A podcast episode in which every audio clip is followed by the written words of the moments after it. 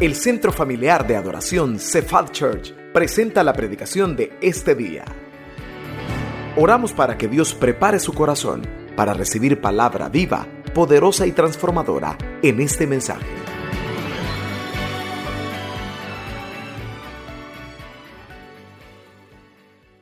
Santa Cena vamos a dar un mensaje especial, un mensaje un poquito más corto y el título del mensaje es así, recibe sanidad en Jesús. Ahí lo tenemos en pantalla. ¿Cómo se llama el mensaje?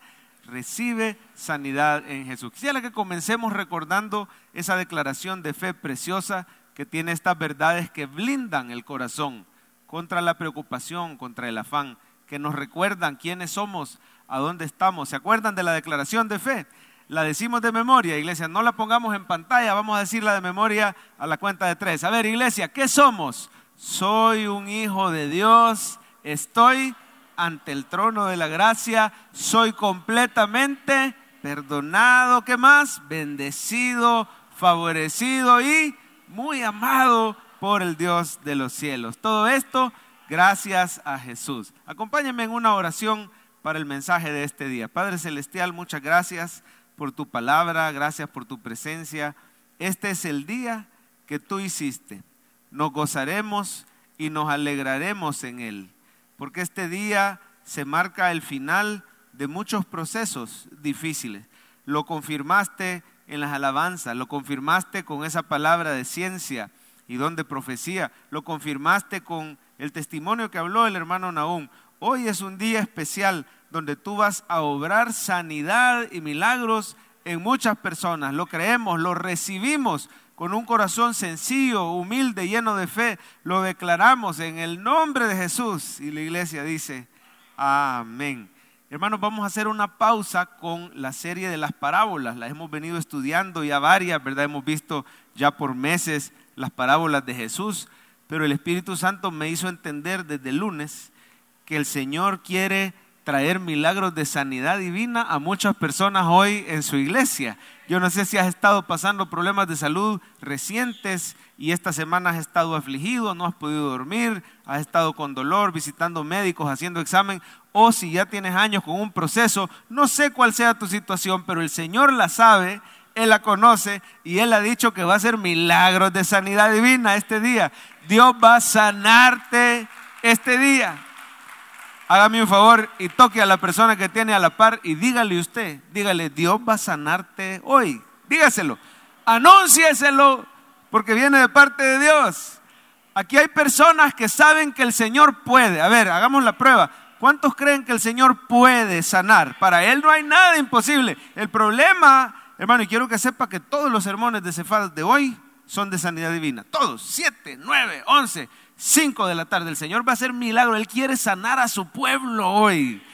Y hay personas que saben que Él puede, pero dudan si Él quiere. Fíjense qué tremendo. A veces de tanta teología nos terminamos enredando, nos terminamos mareando. Decimos, pues sí, pero Dios es soberano. A lo mejor Él me quiere tener así. Y nos terminamos enredando, pero no, hermano, le tengo noticia. La frase del día es para usted. Dios quiere y puede sanarte, recibe sanidad en el nombre de Jesús. Léala conmigo, por favor. Dice, Dios quiere y puede sanarte, recibe sanidad. Sí, pero mire que Dios es soberano, a lo mejor Él quiere que yo esté enfermo. Mire, es cierto que el Señor permite que pasemos procesos, pero la más grande revelación de Dios, ¿quién es? Vino en la persona de Cristo. ¿Cuándo vio usted que el Señor le dijera a alguien, pues no, no te sano? ¿Cuándo vio usted que el Señor le dijera a alguien, recibe esta enfermedad porque eres muy pícaro?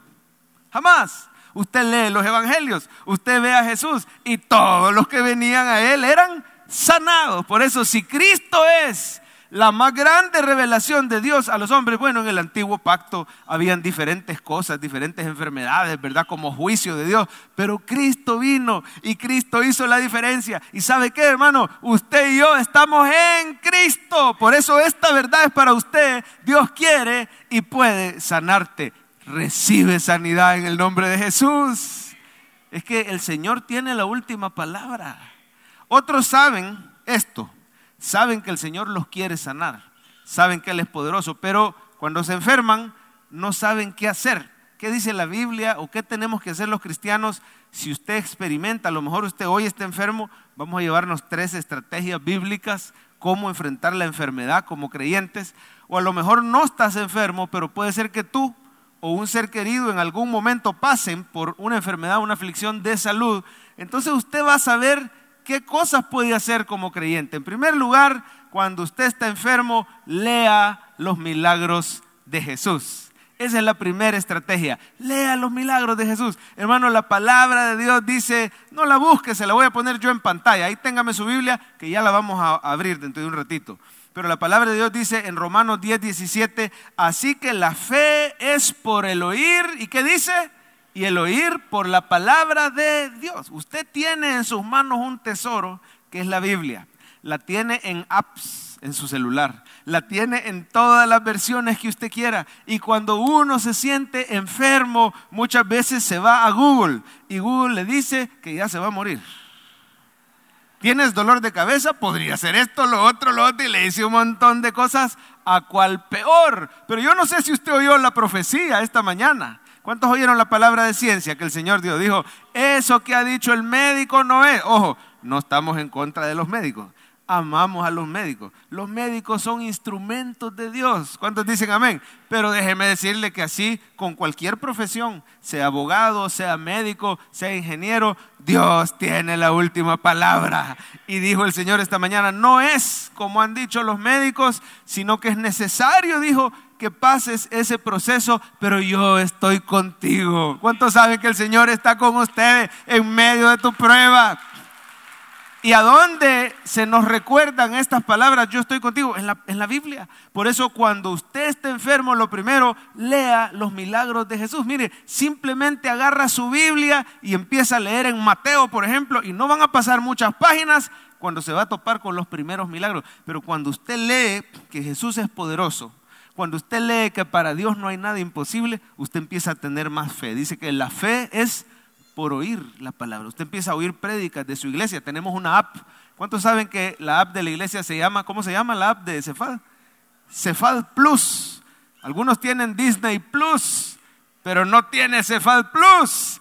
Y es mejor Cefad Plus porque la fe viene por oír, pero también el miedo viene por oír.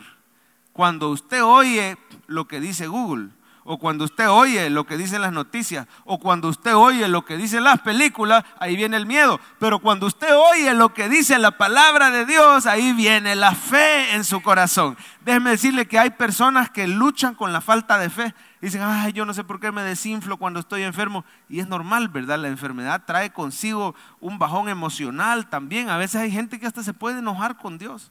Pero déjeme decirle en el nombre del Señor, el Señor dice que aquí hay alguien que se había entristecido con el Señor por el proceso que estás pasando.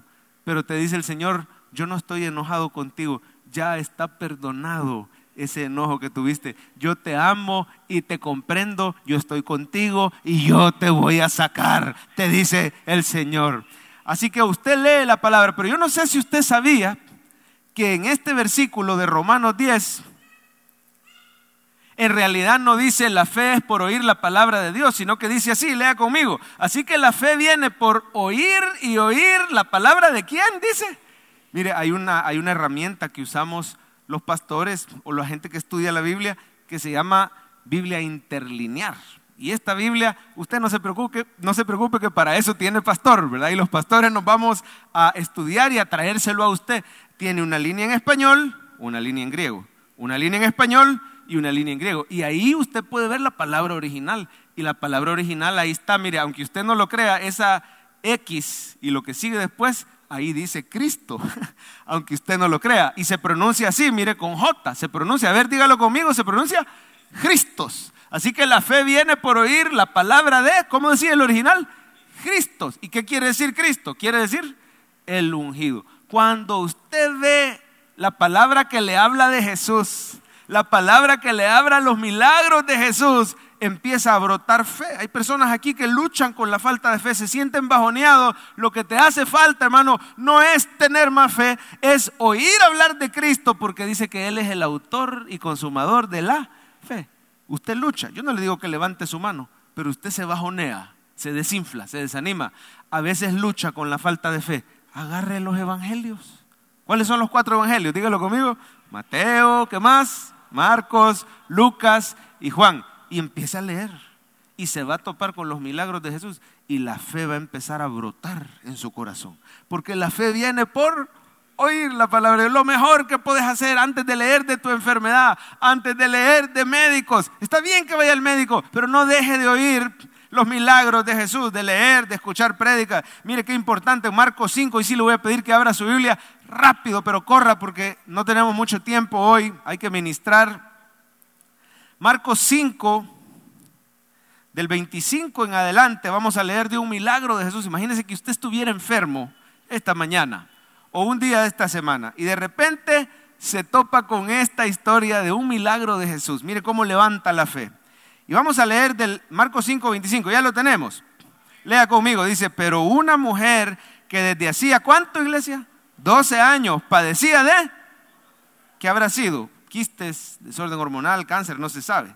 Y había sufrido mucho de muchos médicos y gastado, oiga, gastado todo lo que tenía y nada había aprovechado. ¿Qué dice? Antes le iba peor. Ahora mire el 27. Cuando oyó, yo quisiera que subraye esa frase, cuando oyó hablar de Jesús. ¿Qué dice la Biblia? Que la fe viene por oír la palabra de Dios. Dice, no, la palabra de quién? De Cristo, ¿verdad? Cuando oyó hablar de Jesús, vino por detrás entre la multitud y ¿qué hizo? Tocó su manto porque decía, si tocare tan solamente su manto, seré salva. Vamos a hacer una pausa ahí y que la cámara me enfoque a mí ahorita. Quitemos el versículo de la pantalla. Mire usted, no vaya a perder el versículo. Mire lo que nos encontramos aquí. Una mujer enferma desde hace años. Tal vez hay gente aquí que tenga eso, una enfermedad crónica con la que ya le dijeron, mira, tenés que aprender a vivir con eso. Para el Señor no hay nada imposible. Pero la clave de este pasaje es esa, versículo 27, que ella oyó hablar de Jesús. ¿Qué estás oyendo? ¿Estás oyendo de un Cristo milagroso?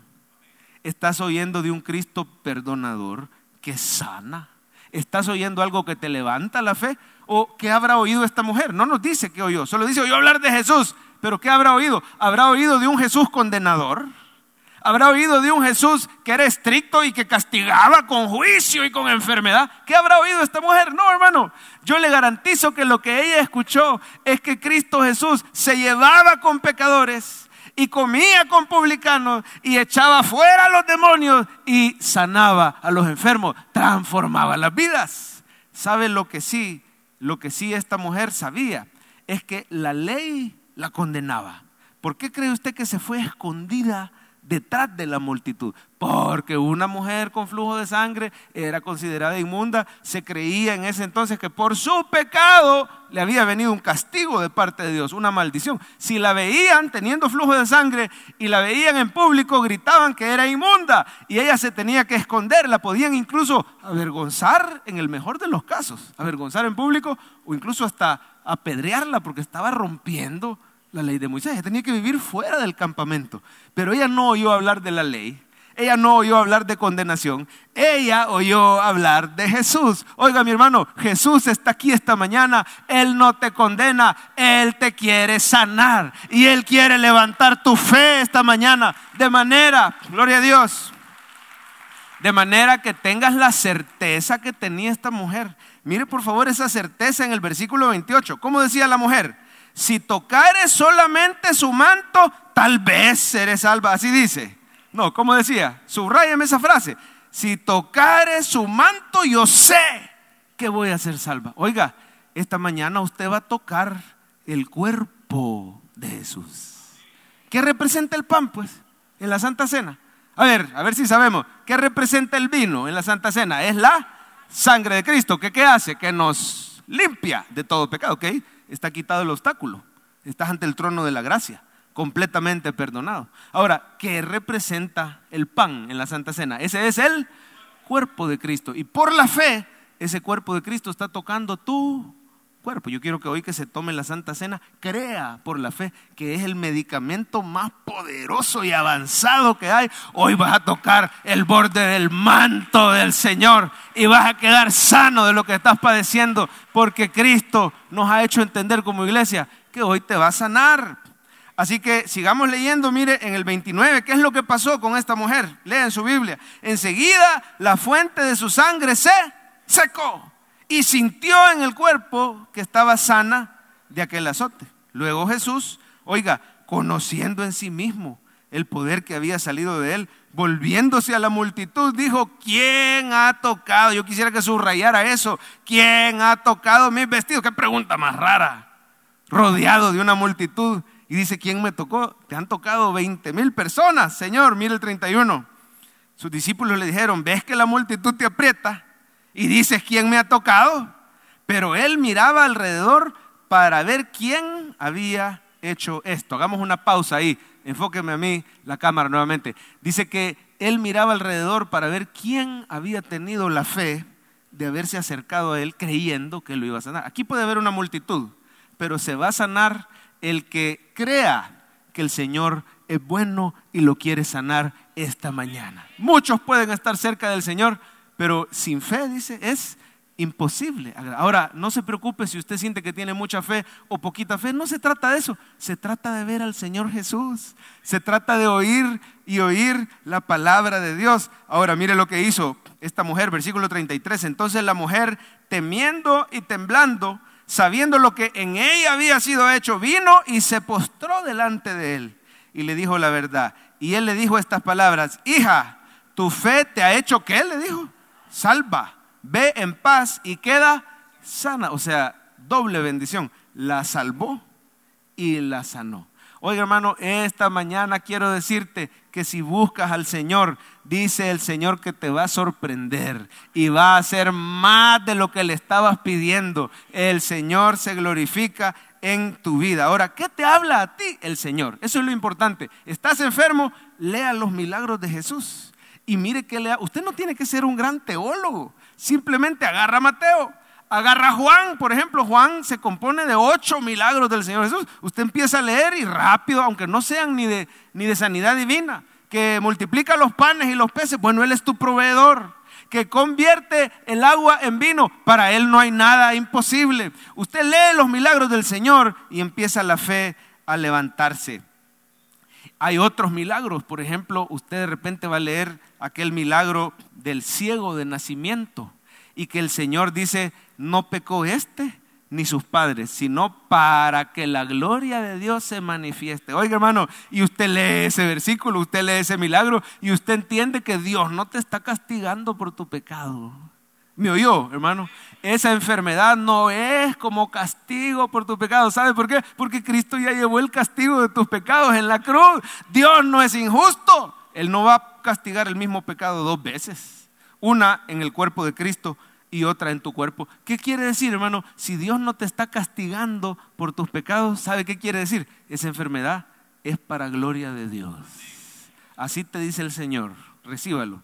No morirás, sino que vivirás y contarás las obras del Señor en tu vida. Dele un aplauso al Señor. Cristo quiere, mire la frase en pantalla, Cristo quiere y puede sanarte, recibe sanidad en el nombre de Jesús. En segundo lugar, cuando usted esté enfermo, recuerde el Evangelio. Esa es la segunda estrategia. La primera, lea los milagros. La segunda, recuerde el Evangelio. Ay, pastor, pero ¿y por qué tengo que recordar el Evangelio si eso solo fue cuando creí? No, mi hermano, en Romanos 1.16 dice, porque no me avergüenzo del Evangelio, porque es que, iglesia, oiga, poder de Dios. Usted para sanarse necesita poder de Dios para salvación a todo el que cree, al judío primeramente y también al griego. Y algunos dicen, pero ahí solo está hablando de la salvación de tu alma. No, mi hermano, porque en el original en realidad dice así, no me avergüenzo del Evangelio porque es poder de Dios. Dale, Coqui, la siguiente pantalla. Poder de Dios para, ¿cuál es la palabra en griego ahí? Soteria. Soteria quiere decir salud. ¿Qué más quiere decir? Salvación y liberación. O sea que en el Evangelio de Cristo, hermano, en las buenas nuevas de Jesús, hay poder para tu salud. ¿Cuántos dicen amén?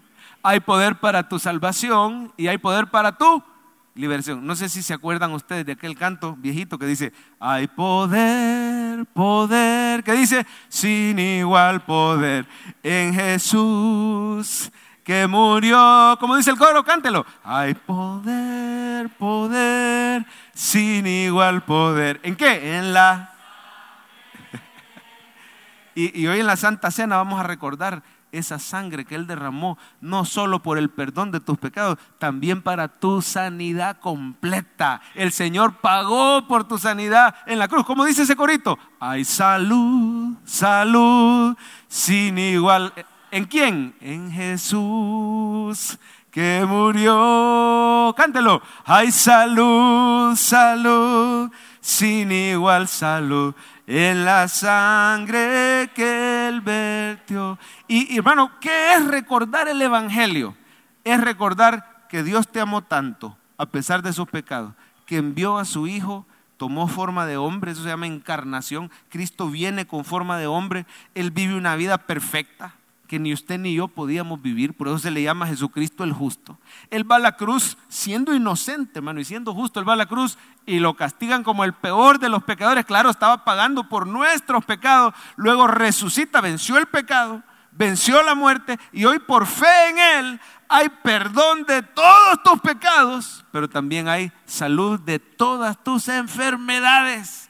¿Cuántos creen que en el Señor no solo hay perdón, también hay sanidad? Dice la Biblia, no olvides ninguno de sus beneficios. Él es el que perdona todas tus iniquidades, pero también es el que sana todas tus dolencias. En Isaías 53 dice, ciertamente, ¿qué quiere decir esa palabra? No hay duda, ¿verdad? Ciertamente llevó Él nuestras enfermedades y sufrió nuestros dolores. Y luego dice al final, el castigo de nuestra paz fue sobre Él. Oiga, por su llaga fuimos nosotros curados. Tiempo pasado ya fue hecho. Oiga, mi hermano, yo no sé si tu realidad actual es que hay una enfermedad en tu cuerpo, pero esa no es la verdad. Hay una diferencia entre realidad y verdad. Dice amén. La realidad puede ser, claro, es real, ¿verdad? Hay una enfermedad real, tiene síntomas, pero la realidad puede ser temporal pero la verdad es eterna. ¿Y la verdad dónde la encontramos? En la palabra de Dios. La realidad te la dan tus circunstancias, pero la verdad está en la palabra de Dios. Cuando usted recuerda el Evangelio, usted está firme en la verdad. Jesús dijo, yo soy el camino, la verdad. Y si Él dice, por su llaga fui sanado, usted no se tiene que dejar ir por la realidad, usted tiene que creer en la verdad que dice que usted ya fue sanado en el nombre de Jesús. Y creer eso, hermano, es creer que, oiga, todo cáncer maligno ya fue pagado en la cruz del Calvario por nuestro Señor. Ahí Él sufrió toda célula cancerosa, toda insuficiencia renal en el nombre de Jesús, todo dolor crónico en el nombre de Jesús, toda infección, toda migraña, toda infertilidad, toda apnea del sueño, toda hipertensión, problemas cardíacos. Al Señor le estalló el corazón en esa cruz para que tú puedas recibir sanidad de tu corazón en el nombre de Jesús. Toda artritis, todo insomnio, toda fibromialgia en el nombre de Jesús, todo hígado graso, toda gastritis, y enfermedades que yo no haya mencionado, no conozco el nombre de tu enfermedad, pero sí conozco el nombre sobre todo nombre. Jesucristo es más poderoso y Él te puede sanar. Recuerde el Evangelio. Isaías 53 nos dice que Él llevó las enfermedades en la cruz. Ahora mire Isaías 54, un capítulo después nos da el resultado. Quiero decirle hermano que gracias a Jesús Dios no está enojado contigo. Lo tengo que decir de nuevo. Gracias a Jesús, Dios no está enojado contigo. Muchas veces la enfermedad tiene sus raíces en la condenación. Usted se siente condenado y dice que yo le he regado tanto que quizás el Señor me ha mandado esta enfermedad. No, bajo el nuevo pacto no es así. No reciba esa mentira del diablo porque Cristo es menospreciar la obra de Cristo. Dios no está enojado contigo. Lo dice la Biblia, dice, así como juré en tiempos de Noé que nunca más permitiría un diluvio que cubra la tierra, Ahora también, oiga, ahora también juro que nunca más me enojaré contigo ni te castigaré. Gracias a Jesús, Dios no está enojado contigo. Así que puedes recibir sanidad. ¿Qué le dijeron a aquel paralítico que lo bajaron sus amigos desde el techo, colgado? Y él no tenía mucha fe. Pero dice la Biblia, al ver la fe de sus amigos, el Señor le dijo, tus pecados te son perdonados. qué raro. ¿Y este quién se cree? Dijeron los fariseos, para perdonar pecados. Pero Jesús sabía que la enfermedad de este hombre tenía sus raíces en su condenación, que yo merezco estar aquí. Yo merezco estar postrado en esta cama. No me merezco los milagros de Dios. Pero el Señor le quita la culpa y le dice, tus pecados te son perdonados. Inmediatamente después le dice, toma tu lecho, levántate y anda. El Señor quiere que recuerdes el Evangelio para que sepas que Dios no está enojado contigo, que Él llevó tus enfermedades y tus pecados en la cruz, que esta mañana eres completamente perdonado por la sangre de Cristo y recibas tu milagro en el nombre de Jesús. Cristo quiere y puede sanarte. Hay unas frases que yo preparé y quisiera que si es posible le tome foto, porque son frases que resumen el Evangelio cuando usted quiere sanidad divina. Es más, yo le quisiera sugerir esto, que estas frases las vamos a leer ahorita, juntos, pero yo le quisiera sugerir que las tenga en su casa. Los que están en el celular le pueden tomar screenshot o con el celular tómele foto a la pantalla para que usted practique esto. Mire, cuando esté enfermo, agarre una copita de jugo, agarre un pedacito de galleta. ¿Y quién dice que no puede tomar la Santa Cena usted en su casa? Si puede. Si en la iglesia de los hechos dice que todos los días perseveraban en el partimiento del pan, eso quiere decir que hacían la Santa Cena bien seguido. ¿Y qué? ¿La Santa Cena es milagrosa? No. Pero nos recuerda aquel que sí es milagroso, Jesucristo que murió por usted. Y la Santa Cena, hermano, dice Señor, hagan esto todas las veces que la bebieren en memoria de mí. Recuerde el Evangelio. Con la Santa Cena, imagínese usted con los elementos en la mano y usted dice esto, léalo conmigo. A ver, dice, gracias Jesús porque me ama.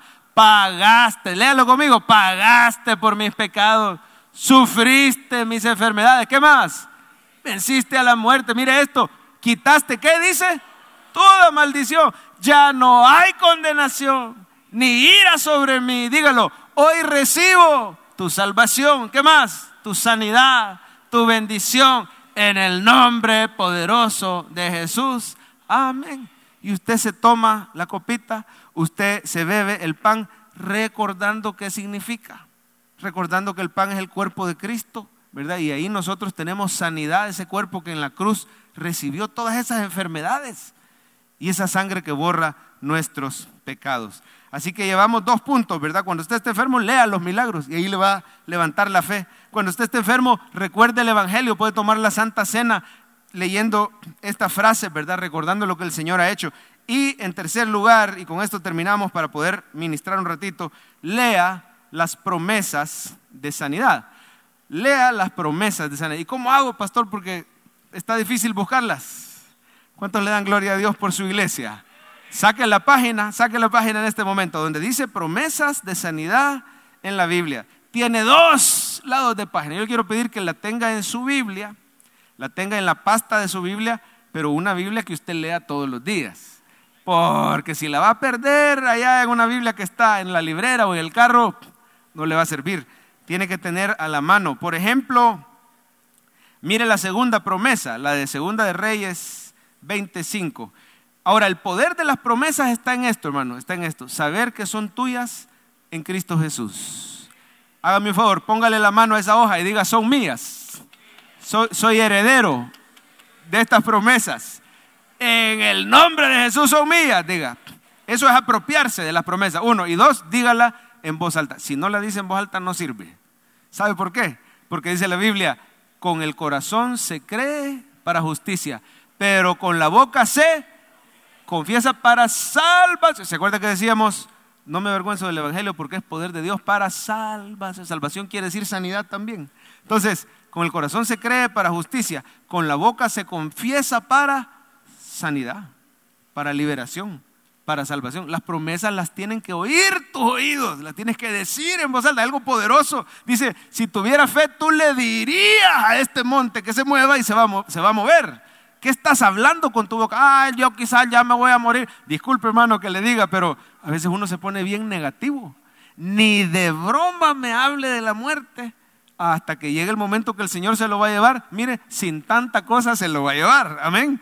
Pero mientras tanto usted diga, no moriré, sino que viviré y contaré las obras de Jehová. Agárrese de esas promesas y que de su boca lo que salga es promesas, no queja no murmuración. Veamos la segunda promesa.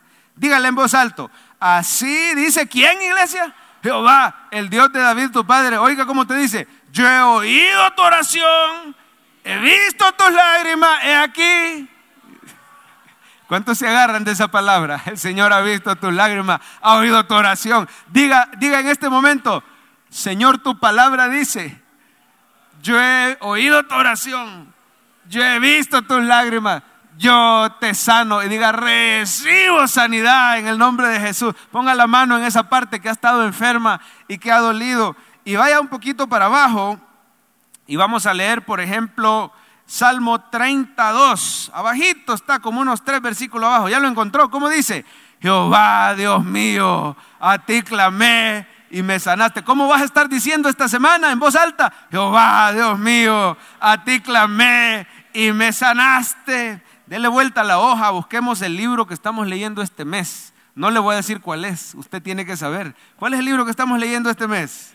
exactamente. Mire, el 3017. 3017, a ver si lo encuentra. ¿Ya lo encontró? Jeremías 3017, está como arribita de la mitad de la página.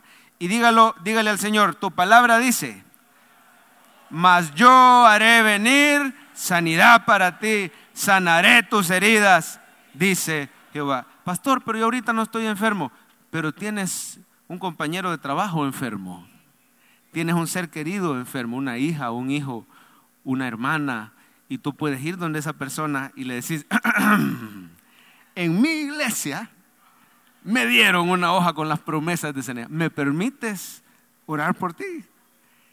Y hermano, no es el poder en el que ora. El poder está en la palabra de Dios y en las promesas de Dios. Y usted dice en el nombre, pero ¿quién soy yo, pastor? Si yo soy un chambón, si yo le fallo así, pero usted va en el nombre de Jesús.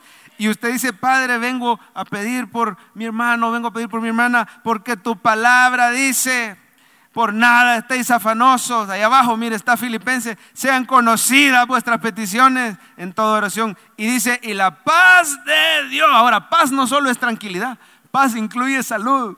Paz incluye provisión. Oiga, hermano, a veces el enfermo está afligido en lo económico, pero dice la paz de Dios que sobrepasa todo entendimiento. Es el shalom. Guardará tu corazón y tus pensamientos en Cristo Jesús. Y ahí usted puede seguir, se puede dar gusto con esta hoja. Guárdela en un lugar seguro donde no la pierda, léala seguido y vamos a ver en este momento el resumen mientras pasan los hermanos de alabanza. Hoy fue cortito el mensaje, ya eso es un milagro, ¿verdad? mensaje corto. Ahí está, mientras suena suavemente la música, pasan los hermanos diáconos también rápidamente para que tomemos la Santa Cena. Y mire el resumen ahí en pantalla. Quédese sentadito para que le repartan los elementos, porque así los diáconos pasan más fácil. Dice, Cristo quiere, léalo conmigo, y puede sanarte. Recibe sanidad en el nombre. ¿Cuáles son las tres estrategias? La primera, lea los milagros. La segunda, recuerde el Evangelio. Y la tercera, ore con las promesas de sanidad. Dice la palabra de Dios, ¿está alguno enfermo entre vosotros? Llame a los ancianos de la iglesia y oren por él ungiéndole con aceite. Pastor, ¿y usted cree en el ungimiento con aceite? Sí, Señor, sí, Señor. Agarre un poquito de aceite de oliva y lo pone en la frente. Claro, el aceite, la Santa Cena, todo esto solo son símbolos. El poder no está en el símbolo, el poder está en Cristo Jesús. El poder está en el Espíritu Santo. Y dice, ungiéndole con aceite. Y el Señor lo levantará y si hubiera cometido pecados, le serán perdonados. La oración de fe salvará al enfermo, dice la palabra, y el Señor lo levantará. Oiga esa promesa. La oración de fe salvará al enfermo y el Señor lo levantará. Y si hubiera cometido pecado, le serán perdonados. Mire, mientras le reparten los elementos, yo quiero que usted vaya siguiendo la letra de esta canción y se la. Esperamos que este mensaje haya sido de bendición para su vida. La Biblia dice que Dios es santo y el ser humano es pecador, pero en su gran amor, el Padre envió a Jesucristo a morir en la cruz para pagar por nuestros pecados. Luego lo resucitó para darnos vida eterna. Si usted cree en Cristo como Salvador y Señor, hable con Él diciendo, me arrepiento, perdona mis pecados, te ruego que me salves. Ponga su fe en Él y crea que solo Cristo le puede salvar. Bienvenido a la familia de Dios. Le invitamos a congregarse en Cephal Church los domingos a las 7 a.m., 9 a.m., 11 a.m. y 5 p.m. Visite nuestro sitio web cefadchurch.org o búsquenos en las redes sociales como Cephal Church. Dios le bendiga.